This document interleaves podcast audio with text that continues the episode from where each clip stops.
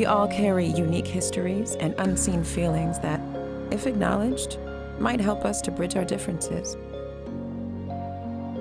Welcome to Sidewalk Ghosts with Richard Radstone. Short, open hearted stories that reveal the wisdom and vulnerabilities of unique strangers and confirm just how much our individual influence has upon the world we share.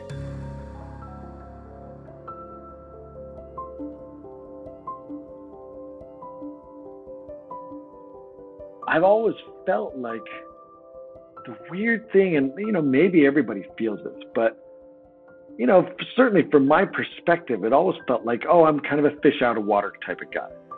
Like, I grew up in Oregon, and being there and being religious in LDS, you automatically feel like a little bit of a fish out, or not so much a fish out of water, but you're a little bit unique, and people kind of know you for that. Like, ah, he's one of the Mormon kids. Okay.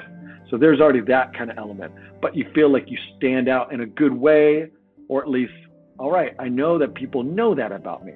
And whether it's not necessarily I'm walking around with a flag that says that, but it's still kind of like the way you carry yourself. And aside from that, like then going to BYU, I just felt like, oh, I'm a little bit different than all these other guys who either were raised in Utah or raised in these really um, it, like even though I was surrounded by people of the same faith that I grew up, and that was really fun and kind of weird to like, whoa, everybody here has a very similar perspective.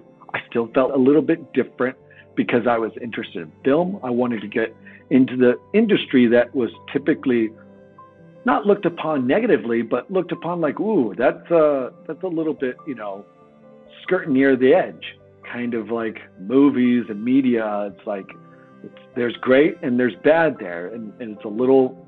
There's no booklet on how to navigate that kind of industry.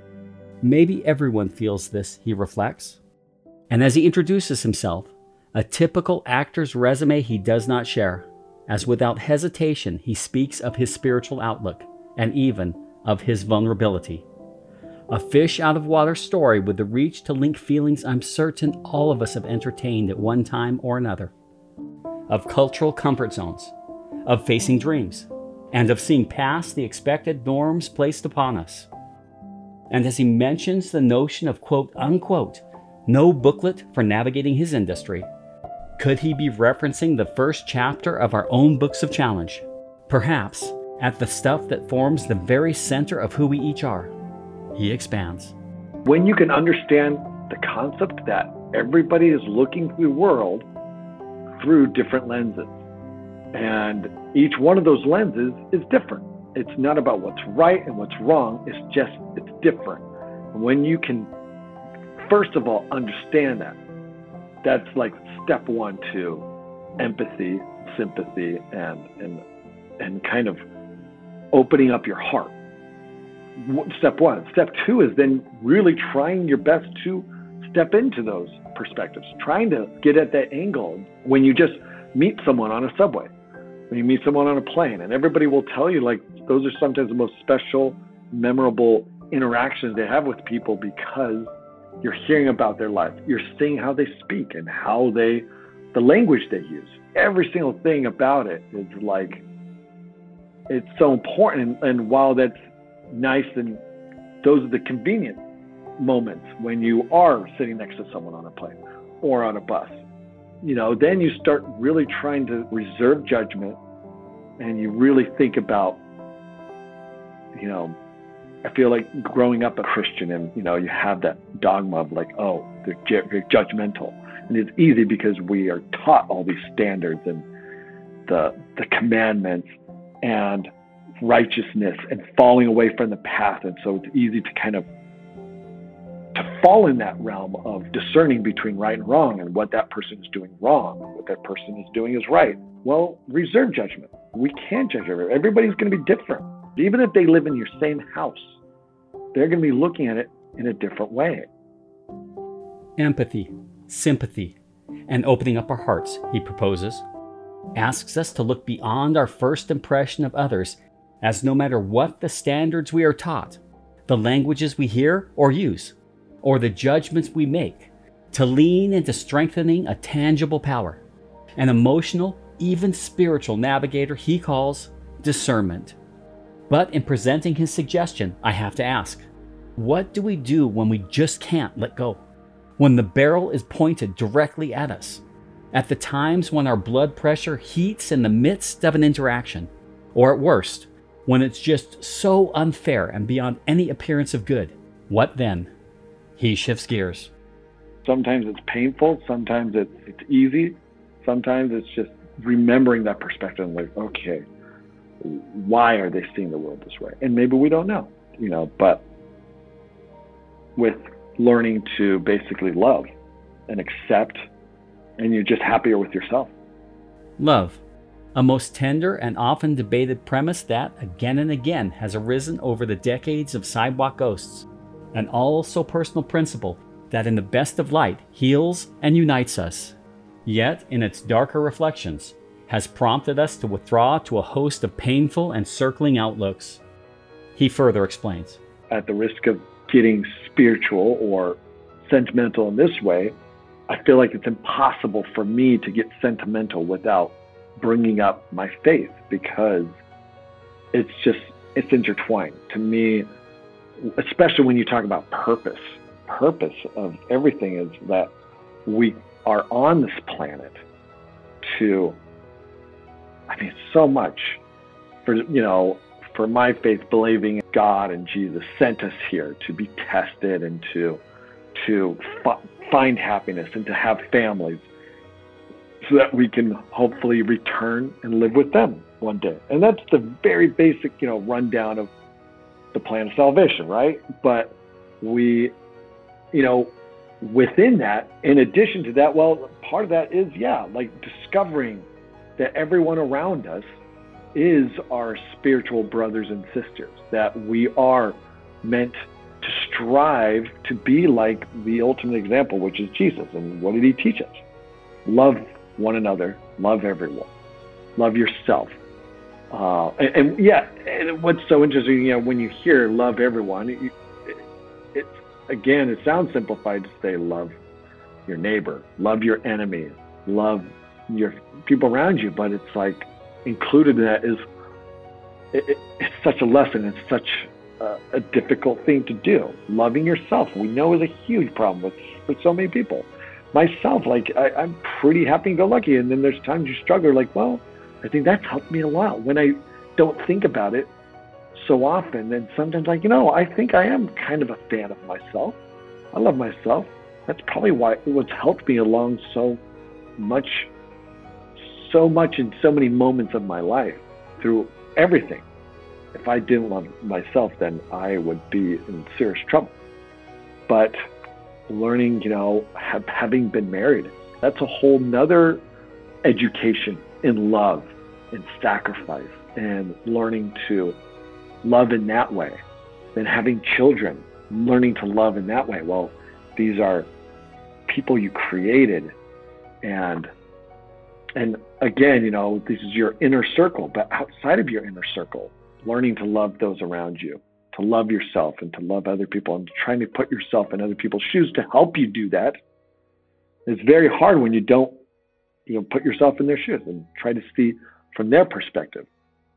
He speaks of faith, of purpose for being on this planet, of the search for happiness, of his spiritual outlook, of his view in regard to the nature of God and of an eternal plan grounding his perspectives. And again, dead center to it all, a cornerstone sits that being love. A clarifier each of us has agency to embrace, but one that in choosing extends a great challenge. In his words, it's such a lesson, it's such a difficult thing to do. For in this world filled with good and bad, and in wading through the influences and outcomes resulting from a diverse trillions, a people who, touched by times aggravated and standards divided, are each trying to find their safe places. And in that, just how do we, as he suggests, put ourselves in the shoes of others? He takes an observational stance. We'll never be perfect.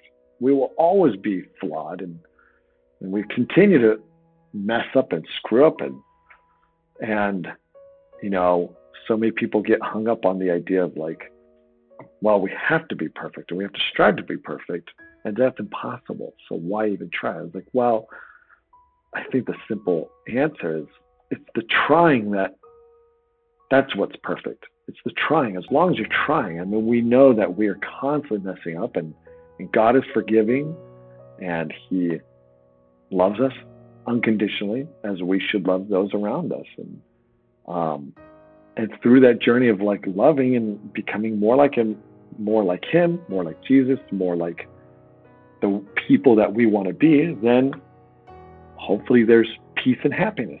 it sounds all sunshiny and rainbowy and um but that's what that's what I feel in my in my gut in my heart. He inspires us to review our expectations of ourselves and others, allows us to see our flaws and have the courage to release any unhealthy focus on perfection. In Him, a core relationship with God, a love for Jesus Christ, and a sincere hope for the blessings of forgiveness. And as He reveals His spiritual baseline, I am drawn to Him, closer to Him in His admission of a dogma that pressures Him, and also human and honest outreach that, if we listen to carefully, can become so relatable to each of us in holding true to our own faith, to our deeply personal and spiritual perspectives, to managing our actions and how we view and treat those different to ourselves, and toward how we seek our individual peace and happiness. He smiles. It sounds all sunshiny and rainbowy, and um, but that's what that's what I feel in my in my gut in my heart. So, in closing our time together, and in want of a balanced discussion, I had to ask today's stranger and now friend, Jon Heder, aka Napoleon Dynamite. How do we look into the eyes of others on the days when life deals us the terrible cards, or when we witness the darker side of humanity? Or perhaps even at the evil around us? It's hard to say the word evil for me. I'm just like, sure, they've made bad choices. We all make bad choices. And unfortunately, sometimes they're in a situation where they're forced to make this bad choice, or it's unfortunate and it led from this choice led to this choice. But are they inherently evil? And are they evil? No, they probably somewhere deep down in there they want to be good, but they it's mixed with addiction, mixed with a rush of adrenaline when they do this, mixed with, I mean, do they truly see joy in bringing about the demise of others? But still, they're a child of God, and there's still something going on in their brain that we don't know. We don't know that perspective, and we we can only imagine. And sure, I believe in justice, but I, you know, I also believe in mercy, and and it's not up to us to you know condemn anyone. And life can be extremely difficult, and it is so it's unbearable probably to so many. But God loves you, and who knows why He does what He does, and we can never you know presume to know the reason for everything He does. But I know He exists, and I know He loves us for each and every one of us, He has a plan, and we just got to love each other and do our best to try to help each other out. Special thanks to today's guest, Jon Heder. Jon, it's so fun to talk to you about things that aren't related to entertainment industry or Hollywood or any of that stuff, and just kind of get to know who you are. And I hope all of you listening out there today um, could align with some of his thoughts. And uh, Jon, thanks once again. Hey, if any of you would like to be a guest on Sidewalk Ghosts, simply go to my website, sidewalkghosts.com. Navigate to the podcast page. At the bottom of that, you'll find a form. You can fill it out, tell me a little bit about yourself, or just send me an email. And as always, we'll do all we can to get you on the show. The Patreon site's still there, so anyone who wants to help me grow Sidewalk Ghosts, every little bit helps. Uh, still working to try to turn this into a weekly program, and um, that takes a little bit of resources. So, again, patreon.com forward slash sidewalk ghosts. Uh, please give me a help here. Also, all the shares, likes, comments, all that stuff helps grow Sidewalk Ghosts and lets us share these stories together. And if you'd like to sponsor Sidewalk Ghosts, please give me a call. Would love to talk to you, or even throw me an email. We can get in touch that way too. And to all of us, and always, please never forget your individual impact truly does matter to someone else in the world.